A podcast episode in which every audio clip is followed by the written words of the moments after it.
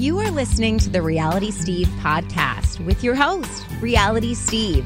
He's got all the latest info and behind-the-scenes juice on Bachelor in Paradise and interviewing some of your favorite reality stars.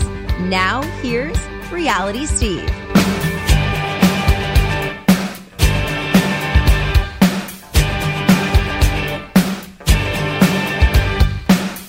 What's going on, everybody? Welcome to podcast number 147. I am your host, Reality Steve. Thank you all for tuning in.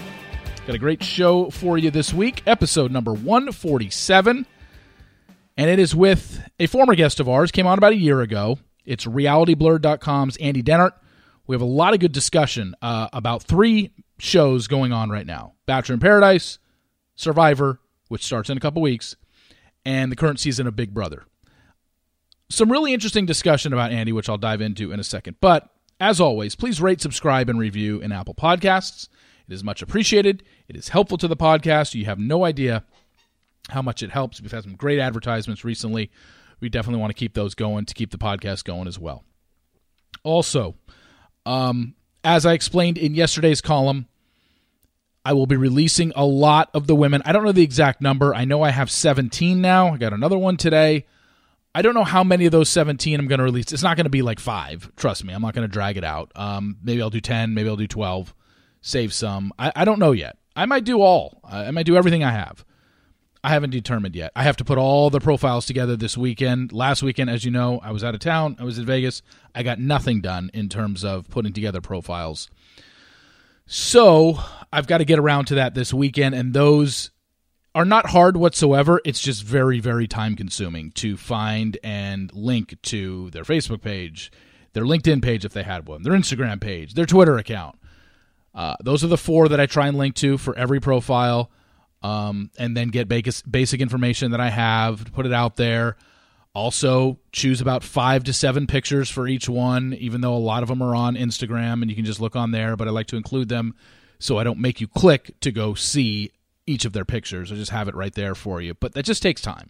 Not hard whatsoever. It's just very, very time-consuming to include all those links and download pictures and whatnot. But, yeah, I mean, you know, like I've said it a couple times. I said it in reader emails. I believe I said it last week as well. This rumor going around that they're not going after influencers couldn't be further from the truth. You know, not I shouldn't say that every single girl on the show is going to be an influencer or something like that, or is an influencer, but it's just one of these things where they're not changing from what works for them. You've got your set of models on the show this season. You've got your set of people who've got a decent amount of followers already because they have some sort of notoriety. You'll see when it's released. You're going to look at this cast and be like, okay, this looks like every other cast we've ever had. But unless all these women are extremely photogenic, as I've said, this is one of the better-looking casts that I've ever seen. And a lot of good-looking women this season. So I have no idea about the personalities. Maybe there'll be a complete bunch of hot messes and it'll be a complete train wreck. I have no idea what these women are like. I can only go off of what I see on Instagram, what I see on their Facebook pages and whatnot. And just looks wise. I mean, very, very attractive group, but you know, the whole notion about influencers, this show really doesn't cast influencers off the bat. What happens is these women and the men get a taste of Hollywood and get a taste of being adored by random strangers on the internet. And that increases their following. And then if you get over 500,000 or 750,000 or a million followers, then you drop whatever job you had and become an influencer.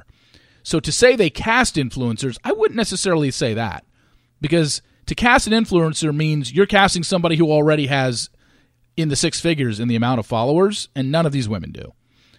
Very few people in the history of the show have ever come on the show already with over 100,000 followers on Instagram.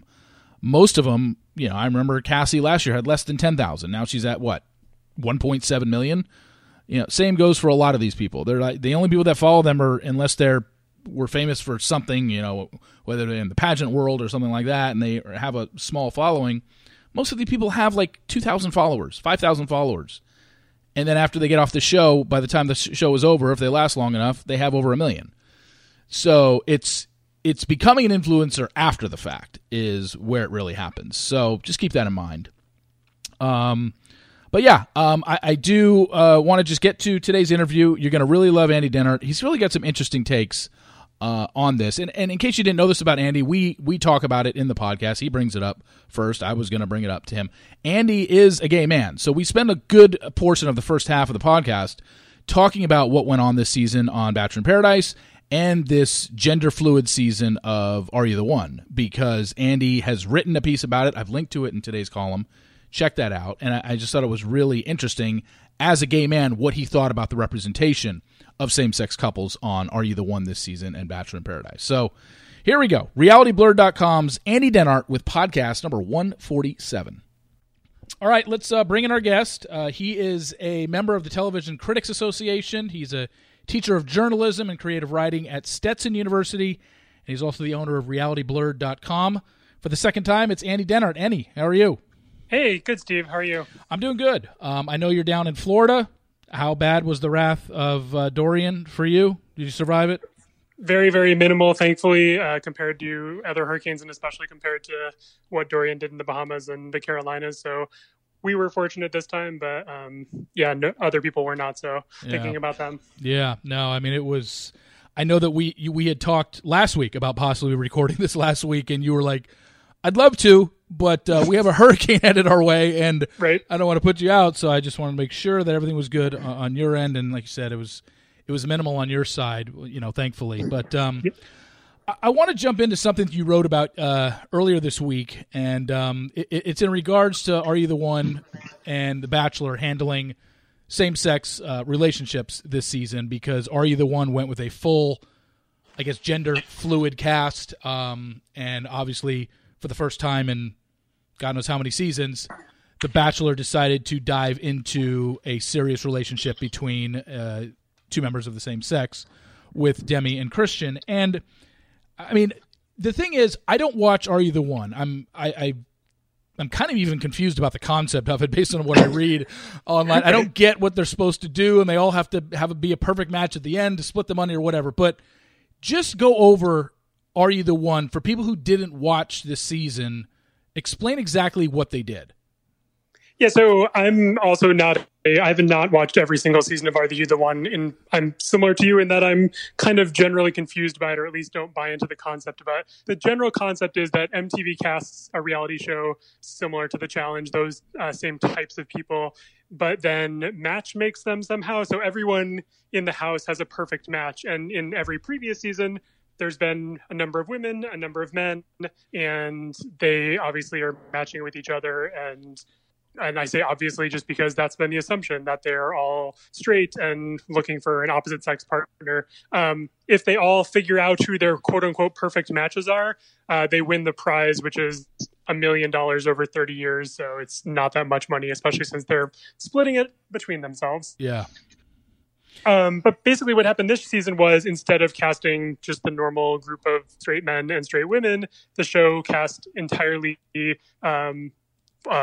season full of gender fluid and sexually fluid people. So everyone was potentially attracted to everyone else. And I mean, that's not how sexually fluid people are not necessarily attracted to every single person, but there was essentially an infinite number of possibilities compared to a normal season when you just are kind of like, which guy's going to hook up with which girl.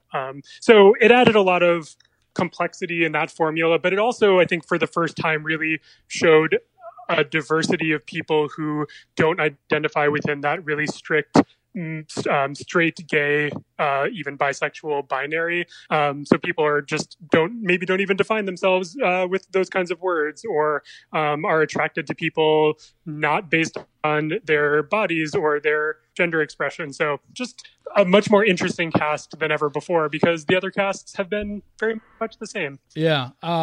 So on this season, did they have, obviously they had women with women and men with men. Did they have heterosexual couples too? So they had three different types of couples that ended up together?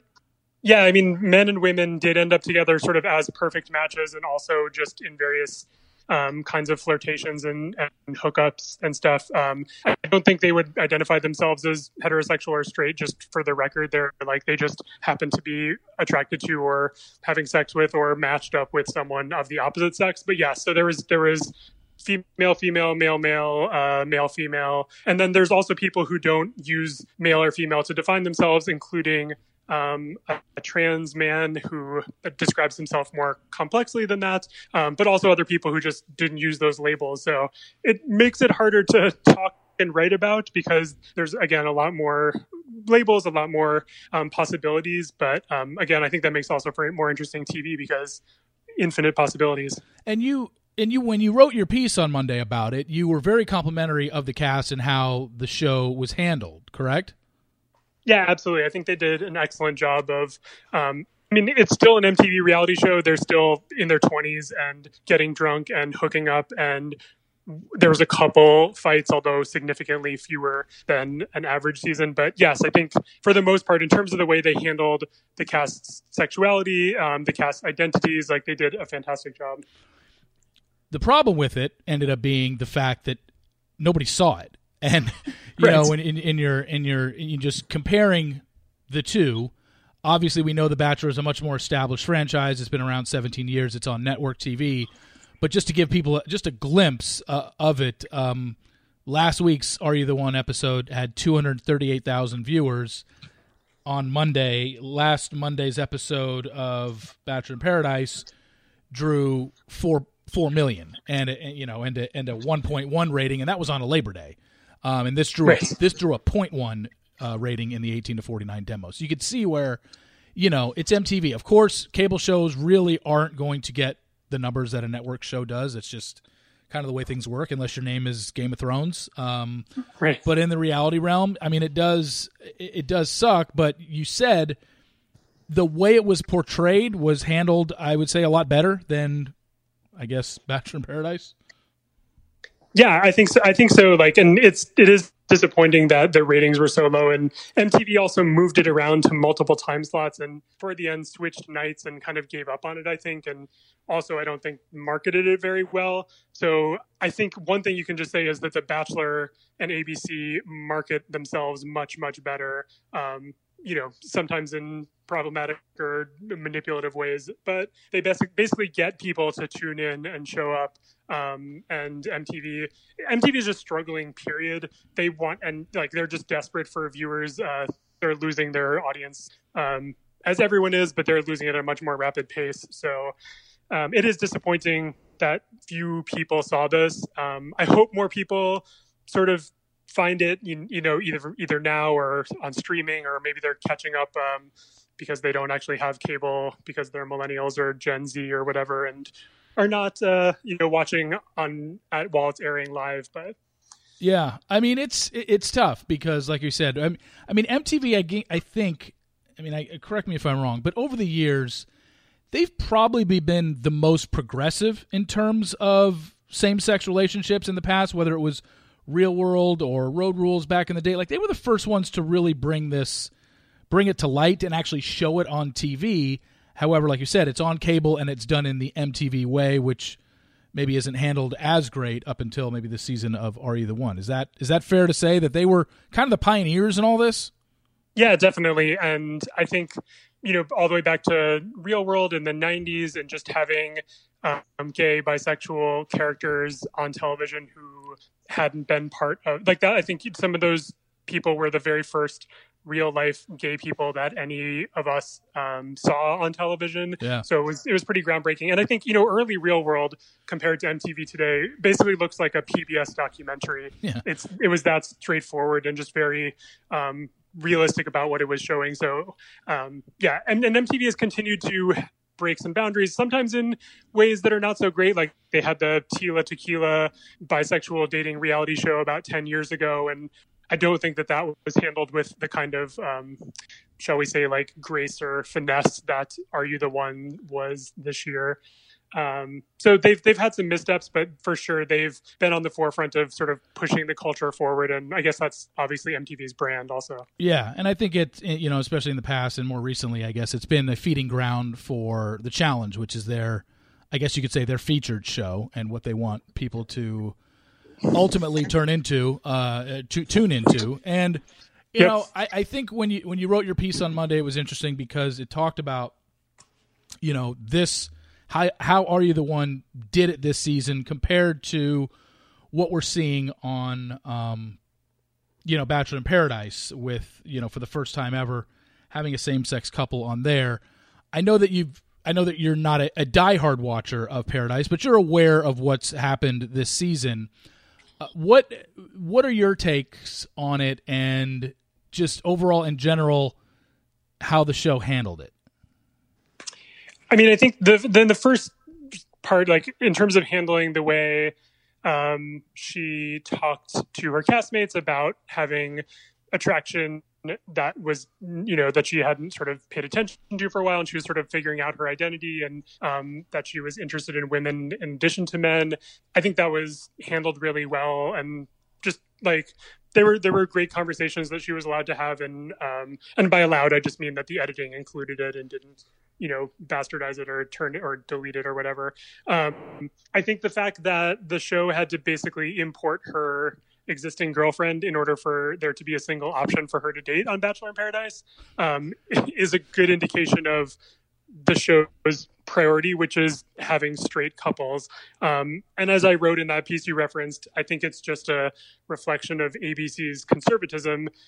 They are really scared of losing viewers in the same way that MTV is, for example. But, when they experimented by casting a black bachelorette, ratings dropped, and they basically were like, okay, we're not going to do that again because we're scared that we're going to lose, even more people. So I think they're going to stick with their formula, but this was just like a tiny toe in the water compared to Are You the One? I think, decently done at first, but also revealed essentially, as you and I both know, and as you write about a lot, how produced The Bachelor and franchise is, and how much all of this is basically just like the producers pulling strings behind the scenes, which is including they cast her because they knew they were going to bring her girlfriend in. Like none of that was a surprise in the way that they suggested it was.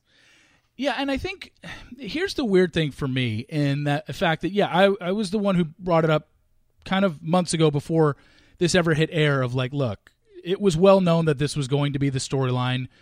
There was no surprise on Demi's part. They knew she knew Christian was coming on at some point. She had talked about it with production. I don't think maybe when the first day of filming started, they said, okay, day 8, we're going to bring her in. I think she knew at some point her girlfriend was being brought in. She just didn't know the exact day. So it's like semantics here, but it's still, when Chris Harrison sits Demi down and says, how can we make this good for you? And then, Chris Harrison pretending to not know that they are going to bring in the girlfriend. Like, that's the part that I like to report. However, I have had a lot of people in the LGBT community come to me this season and say, look, Steve, I get what you're saying, and I get that this show is pre-produced and whatnot, but we don't get any representation on network TV ever, basically. And I really, while yes, it is produced, these people are saying they're really enjoying watching a same-sex couple carry out a same-sex relationship on television. And so maybe I looked at it wrong in that, and I'll be the first to admit, I mean, maybe I focused on the negative aspect of it where it has turned into a positive for people in the LGBT community. Because I've heard from them directly who've come to me and said, look, it might be produced, but just the fact that we're seeing this is progress. Do you agree with that? Yeah, I think ultimately representation is good. But I come at it from the same angle as you do, even as a gay person myself. Yeah. I am basically saying like, this is just more of The Bachelor producing itself, but like, I'm thrilled that The Bachelor is now producing a same-sex relationship in the way it has produced so many opposite-sex relationships over the years. So, like, basically, we're sort of catching up a tiny bit and allowing, bisexuality to have a moment on the show. I think that's progress. I think, though, also I am always going to demand more of my television and of producers, and I want them to stop being so fucking scared all the time of everything and losing viewers, and just like do something a little more interesting. Like maybe I'm sure in Bachelor history there are more than one. There's more than one bisexual person. Demi is probably not the only one. And so maybe cast a few of those people on Bachelor in Paradise and see if you get some connections there. But they did what they did. I will say that, yes, like that representation is good. But also I want more because that's the kind of TV watcher and critic that I am. Yeah, it's almost like it's good, but, you know, congratulations on joining us in 2019. Like, it's almost like it's about time. You know, how long has it been? And I mean, do you find it, like you said, as a gay man yourself, do you find it exploitative that they did it this way as opposed to, because I think one issue that I had when I found out this happened, you know, I had heard that her girlfriend's going to come on the show at some point.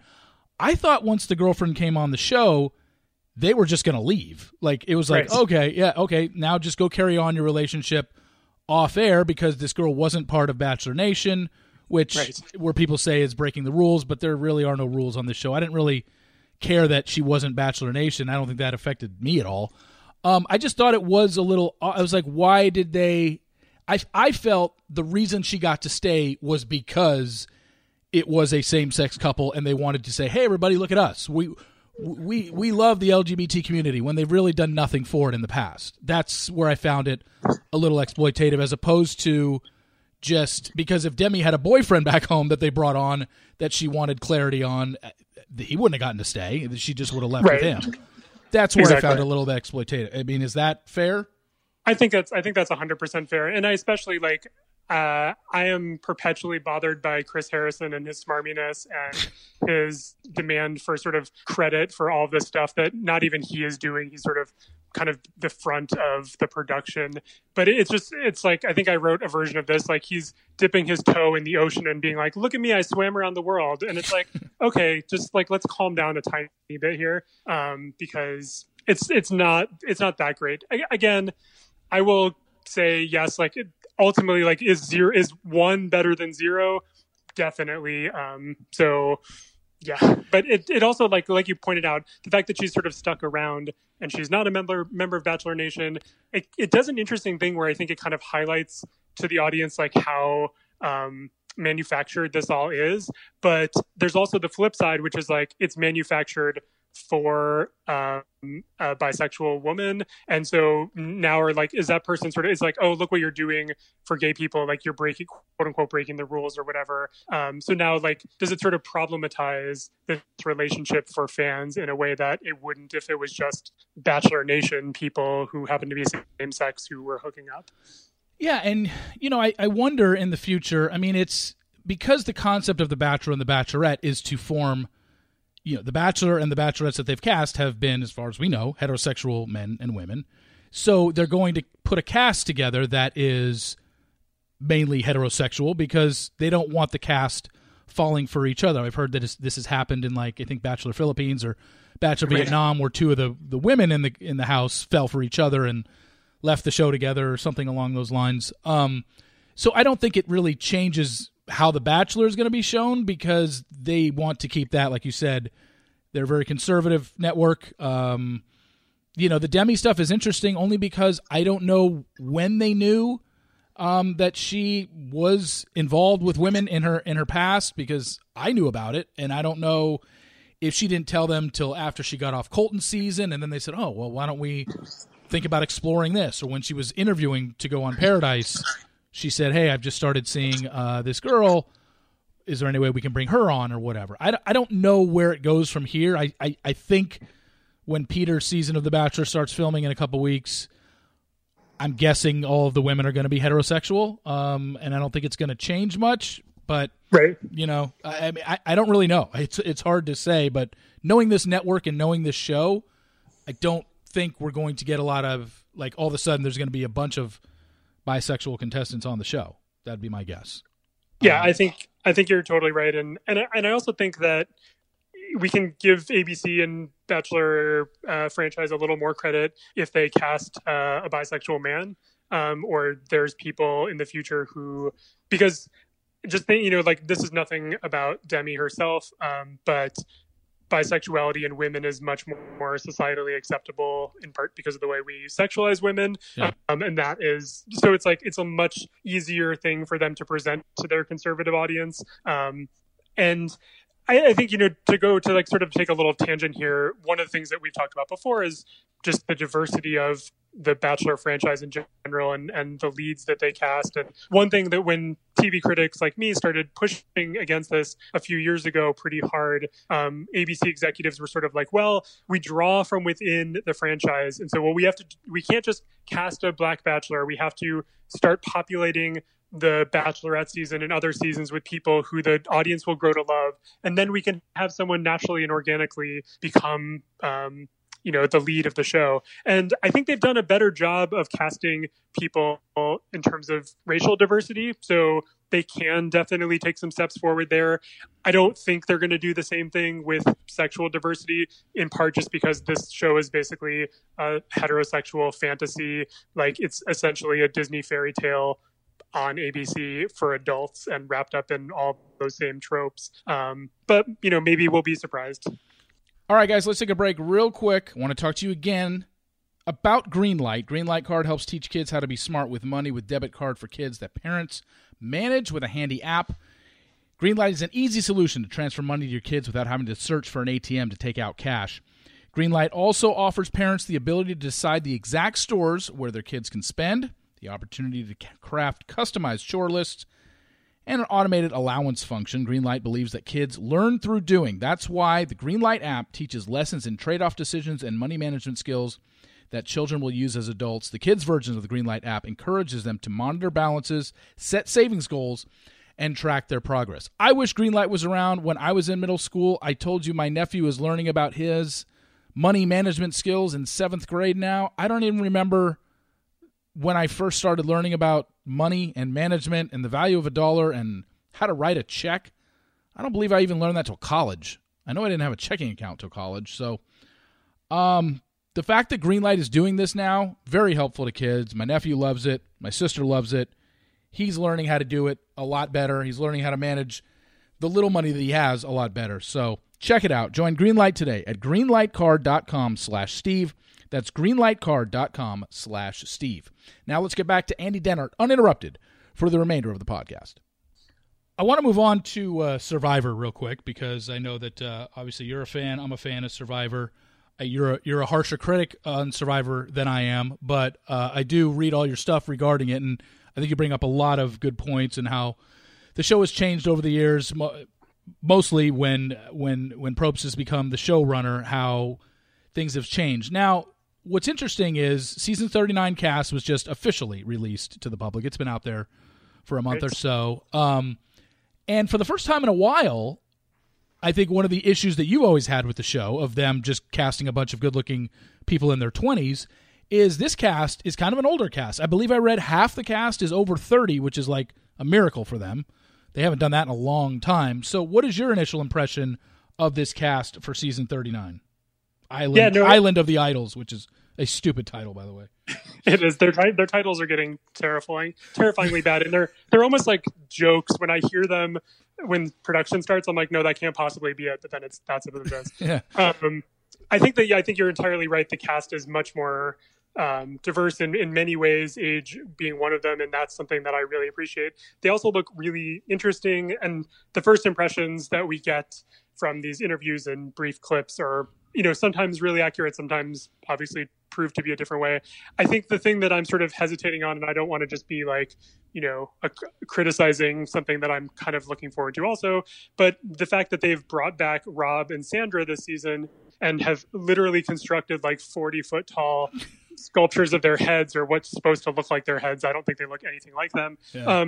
But I'm just worried that now we're going to get all this Sandra and Rob time and not get to know these new cast members. And then we're also getting Sandra and Rob next season for season 40, which is all winners competing. So we're going to have them on our TVs for an entire year. And when you have a great cast, or at least one that, again, on paper looks that way, I want them to shine. I want them to have their moments so they can become Rob or Sandra or Coach or whoever, Tina, on their own. Yeah, and as far as we know, I don't want to know spoilers. The only thing I care about spoiler-wise on Survivor is I don't care about knowing the cast beforehand. I don't care about knowing the theme. That's fine with me. I don't even know if there are spoilers out there for who won season 39 or 40. If there is, I don't want to know it. But yeah, I don't know either. Do we know if Rob and Sandra this season have any sort of competing in them, or is this literally just like some sort of I believe they've already officially announced that there is some sort of exile island where once you get voted out, you don't leave the game and you get to go talk to Rob and Sandra or something along those lines. Are they competing at all? No, but yes. And so I'll explain. So they're not in the contention for the $1 million. There's not going to be a moment at which they enter and join the tribes, which is, I think, all of our fear. So that's good to know. It's also, they've, for this season, at least, they've gotten rid of, Edge of Extinction from last year. That was another dumb name. Yeah. So that's not coming back. So when you're voted out this season, you're out, which is good. But if you remember Ghost Island from a few years ago, where they had all these sort of artifacts from the past of Survivor, yeah, and occasionally someone would get sent there, and they would have some of them would get the option to play a dumb little game of chance, and then they could like gamble their vote for like a chance to win immunity or something like that. And so they're basically doing a version of that where people will get sent to this island with Rob and Sandra's heads, and Rob and Sandra will teach them some kind of survivor skill and then challenge them to some kind of test. So in the very first episode, this is just a mild spoiler, the person who gets sent there is going to be taught how to make fire and then be challenged in a fire-making competition. If they beat Rob or Sandra in that, then they will win something. If they don't, then they will lose something. And Rob and Sandra have the ability to negotiate both the consequence and the reward. So it sounds like they're going to spend a lot of time on this kind of dynamic of like players being mentored by and then competing in these mini challenges against Rob and Sandra. Okay, so I'm assuming that means that when we have our first challenge of the season, someone from that losing tribe will be voted on by the winning tribe, like, hey, you need to go exactly to, not exile, but like you said, Edge of Extinction or whatever they want to call it. And yeah, that will be, so you're going to that island while still in the game, get some sort of knowledge, get some sort of skill there, come back in the game, join it, and then join for before immunity challenge and then compete there. But yep. Maybe be given an advantage. Okay. Yeah. But, yeah. And if you haven't, maybe you have an advantage, maybe you lose your ability to vote in the next tribal council. And it's also one of this, like, this is where Survivor kind of annoys me in the Jeff Probst era. Like, they're doing this thing where they're going to keep all of this secret. So like Rob and Sandra are going to try to convince people who show up at this island to not tell anyone about them, or that they're there. So I don't know what the point of all of that is, like, besides just, I guess, trying to add a little bit of drama. But I'm sure at some point in the game it will be opened up and everyone will know what's going on. Yeah, I was going to say, if enough people go, different people go to that island, I just can't imagine people not sharing the fact that, hey, Rob and Sandra are here and they're helping us. I just can't imagine it's not going to get brought up. And yeah, what, the whole season, nobody on this cast, nobody in this 18 or 20 people is going to know that Rob and Sandra are out there? Like, I got to imagine. And Jeff Probst even said that he wants people to think that the title of the season, Island of the Idols, refers to hidden immunity idols, but it actually refers to idols, like people who we idolize, Rob and Sandra. And so that's like a big fake out, which again, that's just, come on. Like we have, like, Survivor is great without that kind of stuff. Like, we don't need that kind of crap on top of it. I just realized I was fooled by that. I just thought it was idols. Yes. Oh, sorry. Yeah. So I apologize for spoiling Survivor. Yeah. I didn't realize it. Okay. That makes sense now. Because I was like, wait a second, they're going to be an island full of idols. No, it's idols as in we idolize Rob and Sandra. Interesting. So you mentioned earlier about season 40. If, for those that don't know, season 40 is going to be a season of all past winners. The cast list is out there. You can easily find it. I think it's 20 past winners, 10 and 2 teams. So it's going to be 2 tribes of 10. I know for years this has been brought up, and Probst has always said he didn't think they could even gather a cast of 20 winners that their audience would care about. And now they're doing it. Obviously, we haven't seen it. It's not going to start airing till February, but do you like this concept of all winners? Yeah, no, I'm thrilled. I'm definitely one of those fans who's always wanted to see this. I'm excited that they're finally doing it. I thought we would not actually get it because of the reason you just cited, which is Probst basically saying that he didn't think that could ever happen. What ended up happening, I think that makes it a little more possible, is that they have essentially cast every single winner from most recent seasons. From seasons 22 to 37, every single winner except two of them will be here. So it's like going to be really heavy on recent. Like there'll be a lot of recent winners, but they have also gone back into the past. And so we have Ethan and Jenna and Amber and obviously Sandra and Yule. So we're getting back into the past a little bit too. So I'm thrilled and excited about it. The one thing that I am absolutely livid about is that they're also bringing back Edge of Extinction for this season. So instead of just letting 40 amazing competitors play Survivor like it has always been, they're going to send the people who get voted off to the Edge of Extinction, where, as we all saw last season, like someone basically sat and became friends with the jury for 90% of the game and then came back in and played a few more days and won, which is just, I think, absurd that a winner of Survivor would be someone who hasn't competed in challenges, hasn't had to go to tribal council over and over again. It's pretty ridiculous. Yeah. And did I read this correctly? And maybe I'm making this up in my own head, but for season 40, for the all winner season, are they going to a $2 million prize, or did I make that up? No, they are. That is correct. Okay. That is yeah. Right. Okay. So that's interesting. It's interesting as long as Sandra doesn't win. I don't need her winning three times. I can't imagine a world that we live in where somebody would vote her again to win.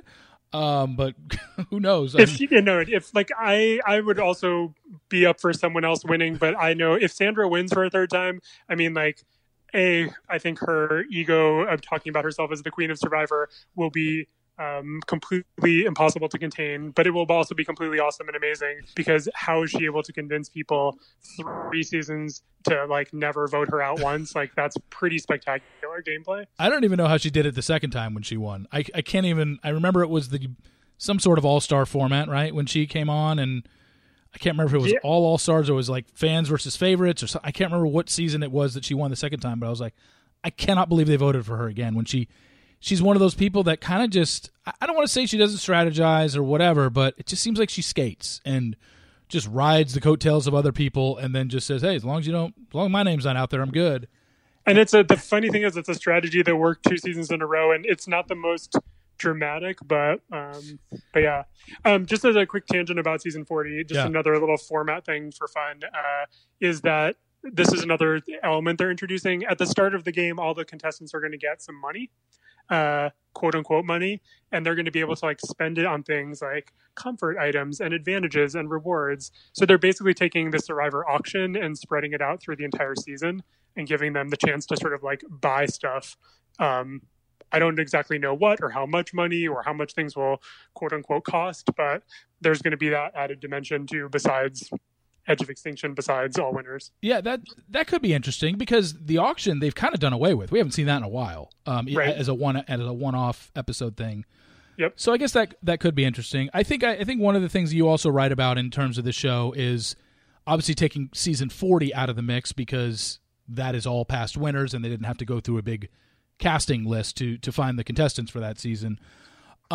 Is you've always had an issue with how they cast the show, and kind of explain the things that you've seen that haven't really sat well with you. I mean, I think, ultimately, like when you look at the arc of the show over 20 years, I think they've definitely provided us with some of the best and most memorable reality TV show cast members in the history of the genre. And so I think they've done very well in that sense. At some point, they started to lean heavily on recruiting people. That worked really well in some ways by bringing people who wouldn't apply because they didn't see anyone like themselves who are already playing the game. So we got some amazing cast members as a result of that. But they also, I think in recent seasons, have gotten a little bit heavy on recruiting people who may not even know the game very well. And then during casting, they make them watch a recent season. And so they come on and they're like, oh, I'm going to play like that person from last season because they only know one season. And for those of us who've been watching for 20 years, we want a little bit more than that. I think the most interesting thing to me about the casting right now is what happened last summer, which is essentially, according to other Survivor contestants, the person who'd cast Survivor in The Amazing Race from the start, Lynn Spillman, was fired from her job. And the version of the story that is out there and seems credible and hasn't been challenged is that Jeff Probst was responsible for letting her go because they didn't see eye to eye. And so basically he's taken over casting now too. There's still people working in casting, obviously, who have been there before. But now we're sort of lacking her eye. And obviously Lynn has done a lot for the show. So this is one of those, this cast right now that we're seeing is one that Jeff Probst and his team did without Lynn. So I will be curious to see how that plays out. And hopefully we won't even notice. Hopefully it just is just a strong cast, but that'll be interesting. One other show I wanted to touch on with you is one that I've just gotten into this season and one that you've talked about for years. So you know way more about this show than I do. And that's Big Brother. This is my actual first season ever of watching regular Big Brother. I watched both celebrity versions because I knew it was way less time commitment. Right. In the past, people have always asked me, my readers and my listeners have said, will you cover Big Brother? Why don't you? I'm just like, well, first off, it's airing in the summer when Bachelorette is on. I just don't have 3 nights a week to dedicate for 3 months to dedicate to a show. And then I know that there's online feeds and stuff like that I would want to, at least track and follow or whatever. But Holly, who's in the final 5, is a friend of mine. I found out she was going on the show. So obviously I was like, well, I want to watch Holly, and I might even tune out when she gets eliminated. And here she is in the final 5. Right. But there's been some really interesting. This show kind of fascinates me, and I'm like I said, I'm a newbie to this, and I'm very well aware of the turnaround of filming on this. And for a guy who's only covered Bachelor and Bachelorette pretty much his whole life, I cover a show where there's plenty of time to edit and Frankenbite and whatever, because we don't see the first episode until the show is completely done filming, whereas Big Brother is turning stuff around in a day or two. And I've always thought I think that's kind of interesting as I watch the show now. But what's kind of taken place over the years, and you can speak to the over the years stuff with this blatant, misogyny, homophobic, racist comments that are being made during the live feeds that the network show never really touches on. And I think that makes it really fascinating, because they're telling us a story on CBS every Sunday, Wednesday, and Thursday that we're not necessarily seeing that's happening on the live feed. So kind of go into that over the years of what you have seen and your biggest issue with them. Yeah, no, I think you summarized it very well there. And as I think Big Brother is a show that I think has a lot of potential, and it always kind of frustrates me that it doesn't quite live up to that potential. Every season it has been getting worse at that. But what we do get with Big Brother, which we get with no other reality show, is as close to seeing the raw footage as we'll ever get. They still don't show, the live feeds aren't really 24/7. We don't get to see the conversations with producers inside the diary room. Yeah. But for the most part, there's a lot of stuff that is just getting fed online. I certainly don't have time to watch all of that, so I sort of follow the people who do follow it. I've tuned in some, years and years ago, back in the early 2000s, I watched a little bit, sometimes just out of sheer curiosity, and sometimes I'll tune in at night on Pop just to kind of have it in the background to catch up on what's happening. But we get to see all the stuff and then see how the producers decide to edit that, and as you know, this happens on The Bachelor, it happens on every reality show. They obviously have to oversimplify. They have to condense. Just any show has to do that, so to make it into air. But what's super frustrating on Big Brother is how transparently manipulative they're being in terms of representing people. And even when you don't even think about the horrifying stuff that's happened, the racist comments or homophobia or the sexism, all that stuff that happens and has happened over the years, it's still fascinating to see how they will sort of play up one character as character's virtues and play down someone else. This season, it just was, I think, the worst ever. Not in terms of, like, we've had more racist casts and casts who've said more racist things and been more overtly bigoted and consistently that way. But this season was just like, there was this ugliness from these two players, Jack and Jackson, who's still in the house. They call Jackson Mickey or whatever, by his last name. And they were targeting a woman, Kemi, who was black, or still is black. She's not in the house anymore. But then, like, when we saw them on television, they basically turned her into this villain and showed them to be these, like, amazing sort of knights in shining armor and people who were, like, upstanding, lovable, like, isn't it funny that Jack looks like Jason Momoa, and aren't we gonna... So it was so frustrating to watch them completely manipulate that portrayal. And then on top of that, we learned that, like, Kemi was being asked by a producer to talk and act in more stereotypical ways. And then, like, just recently, actually a week or two ago, you probably saw this, but, like, Holly was basically being reprimanded for talking about her conversations with the producers, and she basically just screamed at them, like, stop telling me what to fucking say in the diary room, and I won't have to talk about it. Like, stop trying to put words in my mouth. So the cast members are basically kind of revolting in some ways and saying, you're trying to manipulate the show and the portrayals of us. And that's just super fascinating. Like, whether or not the show is good on any other level, I think that's interesting, especially to people like us who cover a lot of the behind the scenes here. Anyway, I think one thing that I saw, and I saw this on a Twitter feed that somebody sent to me, was, and the show actually addressed it, but it was such a condensed version, this fight that Holly and Jackson got into. I mean, they've basically been a couple since day 2 or 3. They got in a really big kind of discussion about, because she called him an asshole, or a fucking asshole, in front of the other group, and he kind of talked down to her about it. Somebody took the live feeds of that whole conversation, and it was literally 25 minutes long. We maybe saw 2 minutes of it on the network show, and I'm watching it, and I'm like, everything that's being said about Jackson is true. I mean, he was basically gaslighting her and making her feel bad, and making...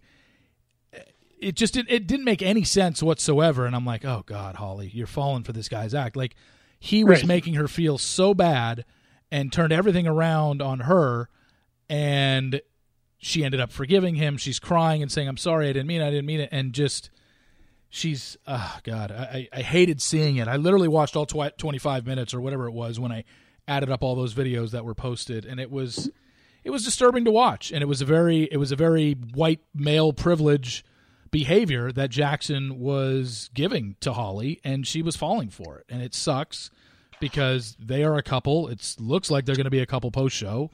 Might have to have a little talk with her. I mean, just say, like, hey, you realize what he's doing here, right? But I'm so curious too, like, when she gets out and then starts, and this is the thing that's interesting about Big Brother in its terms of its format. Like, they're stuck in this tiny little house, and, like, I've been in there. It's like a half a soundstage. It smells horrifyingly bad because they don't clean well, and it just smells like trash and garbage and, you know, like a locker room. It's just, and they're, like, kept in there. They don't have much daylight when they can't go outside because there's challenges being constructed. And so there, and then there's all this paranoia about what everyone else is saying. So I'm always curious, like, what happens when someone gets out and then starts watching what they missed, and, like, how much of it do they watch? Do they watch the live feeds? Do they just go read what people have written?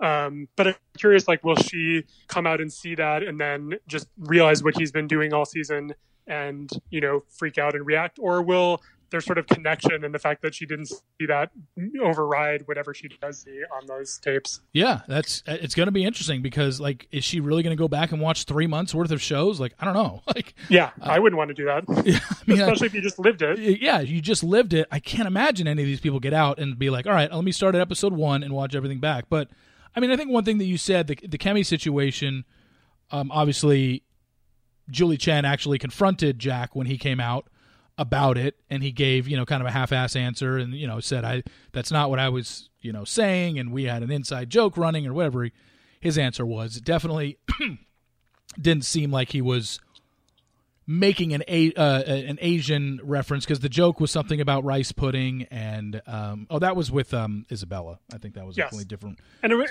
was something she confronted him on. It was also like one of the least. I mean, it was something he said, and it was like confusing what he was referring to. But like of all the things he's done this season, there was like not, you know, like she didn't mention 90% of it. So it was one of those moments, I think, where the show wants to take credit a little bit, kind of like we were talking about with Bachelor in Paradise earlier, where the show's like, look, we're calling out the racist, but it's like, you actually aren't. And there's all these other people who are doing stuff too. And your own producers are doing things that are problematic. So, yeah. Well, since you've watched past seasons of Big Brother, and I noticed it this season, and you pointed out as well that the first 4 people who were voted out were all people of color. Does that happen often on this show?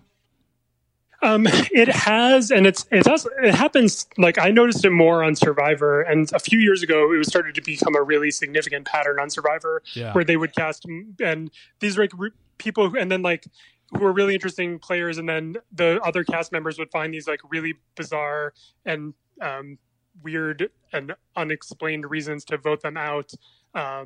Right away. And then, so I think it's a pattern that happens. And I think it's one of the things that happens when you have somebody who is a quote unquote other, in the sense that they don't, you know, it's like, well, we're all white people and you're not. And so even though we might like you as a person, we see you as different. And so you're an easy target. So I think Big Brother has actually more insipid problem, or not insipid, just more problems than that. Particular trend, but this season was particularly bad, and basically the production's twists allowed it to happen. Like on day 1, they asked someone to banish a bunch of people, and then they created this dumb twist where everyone who was kicked out got to live in squalor and have to dress in uniforms. And the fact that it happened to only be non-white people who were living there just highlighted what a terrible idea that was, and why you shouldn't build otherness into your reality TV game structure.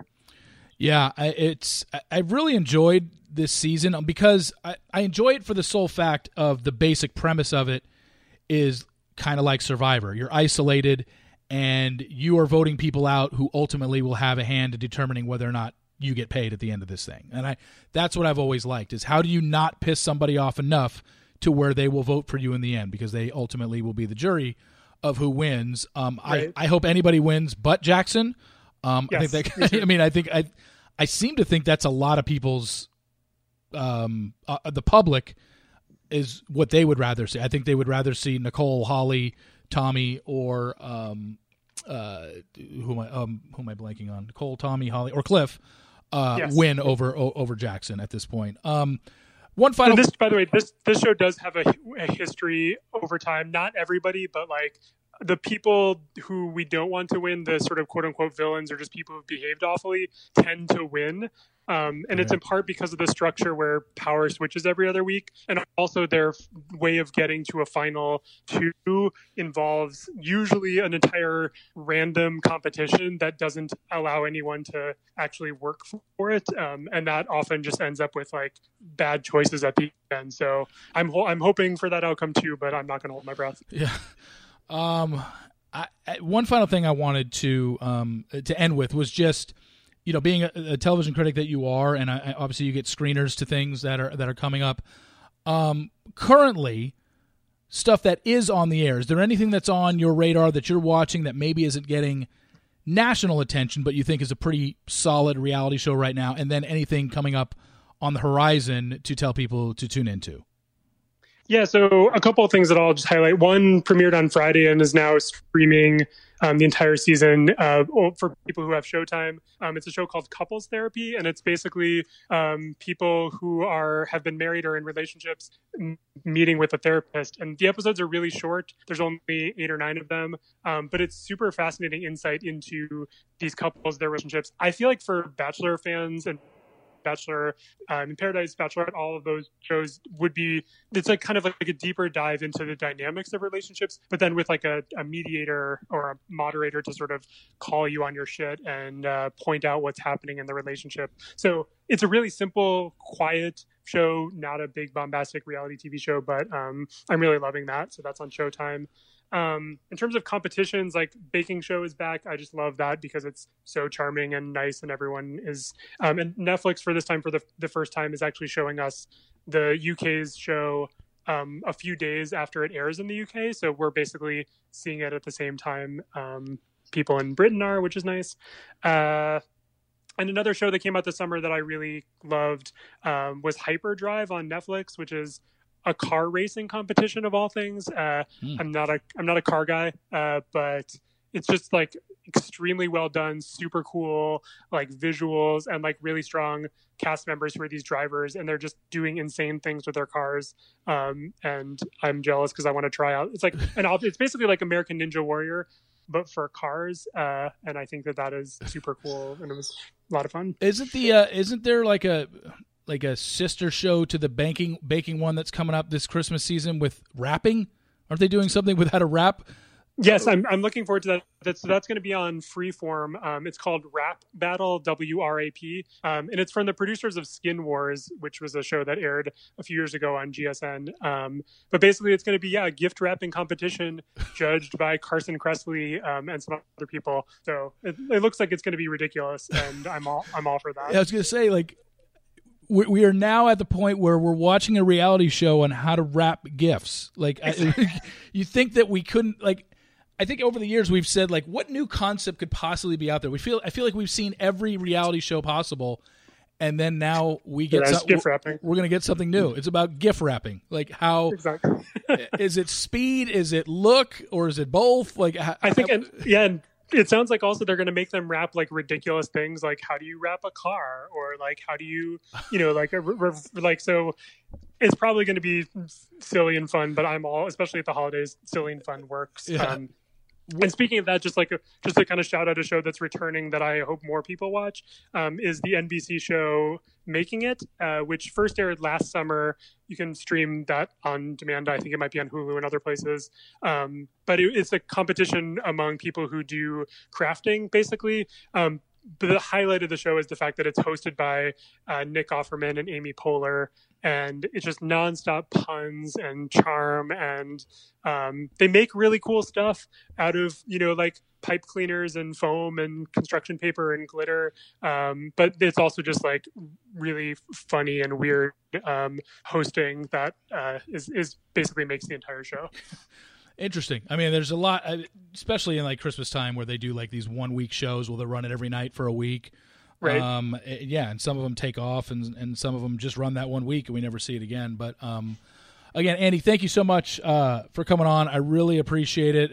It's good having you on. This is the second time we've had you on. It's been about a year, I think, since we've had you on. So definitely we'll have you on again in the future. I love your insight, and you can go to realityblurred.com to see Andy's recent postings, especially the one that compared Are You the One to the Bachelor in Paradise and how both handled it. I thought that was really well written. So. Again, Andy, thank you so much for coming on. I appreciate it, and we'll talk to you soon. I appreciate that, Steve, and keep up the good work in holding Bachelor producers to account. I love that. Oh, thank you. I appreciate it. And talk to you soon, man. Have a good one. Thanks. Thank you so much to Andy for coming on. I love talking TV with anybody. As you could tell last week when we talked with Kristen, and then this week with Andy. It's been a while since we had Andy on, and being a gay man himself, I really wanted to get his take on how Bachelor is handling the Demi stuff. And as a gay man, he even is kind of offended by the exploitation of it. But like I said, I've gotten plenty of people who have emailed me and said, I get that it's produced, but we're happy to see just any same-sex coverage by any network show. And so it's like, yeah, I have no issue with Demi and Christian and what they're exploring on the show. I just wanted to bring to you that there's nothing organic about it. And it doesn't mean that it's negative. It just means that I think they could have gone about it in a better way. But thanks to Andy for coming on again. I've linked to the stuff that we talked about, the Survivor stuff, the Big Brother stuff, and the Are You the One versus Bachelor stuff is on the site today as well. So check that out. Please rate, subscribe, and review in Apple Podcasts. It is much appreciated. I'm sorry I didn't have a column on Tuesday. To be honest with you, got back from Vegas on Monday afternoon, and I was just beat. Did I do anything extravagant? Was I up till 4 a.m. in Vegas for 4 nights? No, wasn't even close. But I just get such a ass whip when I get back from Vegas. I need to veg out for literally a day or two and just do nothing. And so that's what I did. It was more just laziness why I didn't do Tuesday's column. So we're nearing the end of Bachelor in Paradise. As you know, Tuesday will be the finale. They're not going to show anything Monday because that's the Dancing with the Stars premiere, but Tuesday will be the reunion show, and then that'll be it for Bachelor in Paradise. Peter's season starts filming next Friday, Friday, September 20th. I will post Peter's contestants. I've got about half the cast right now. I don't know if I'm going to do all 15 that I have next week. I'll see how it goes. But I've got about 15 of the women on Peter's season, and this is a very attractive cast. These rumors floating around that they're going to cast less Instagram models and less of this, it's like, no, not based on what I have, and I've got over half the cast. So plenty of women that are part of modeling agencies, plenty of women that have been in music videos, that are signed with agencies. Like, yeah, I don't know where that rumor came from, but it couldn't be more false. But that's not to say these aren't attractive. I mean, I know nothing about these women's personalities. I can only go off what I've seen on Instagram and on Facebook. Very attractive women this season for Peter, but don't be swayed into thinking that it's going to be any different. And honestly, you can say we're not going after Instagram influencers anymore. We're not going to go that route or whatever. Even if you cast 25 women who weren't models or Instagram influencers or whatever, it's once they become on the show, once they get on the show and then are off the show is when most of them become Instagram influencers. I mean, I don't really think the show has gone after women that were sole main job was Instagram influencer before they came on the show, maybe a few here and there. It's what happens to them once they're on it and once they get a taste of fame. And once they get a bunch of strangers on the internet telling them how great they are, and they get a bunch of followers that they never would have had in a million years, that's what turns them into Instagram influencers. So you can say what you want about that's not what they're going after, but it's what happens to them after the fact is where it usually happens. They determine, oh my gosh, when I came on the show, I had 2,500 followers. Now I'm over 750,000.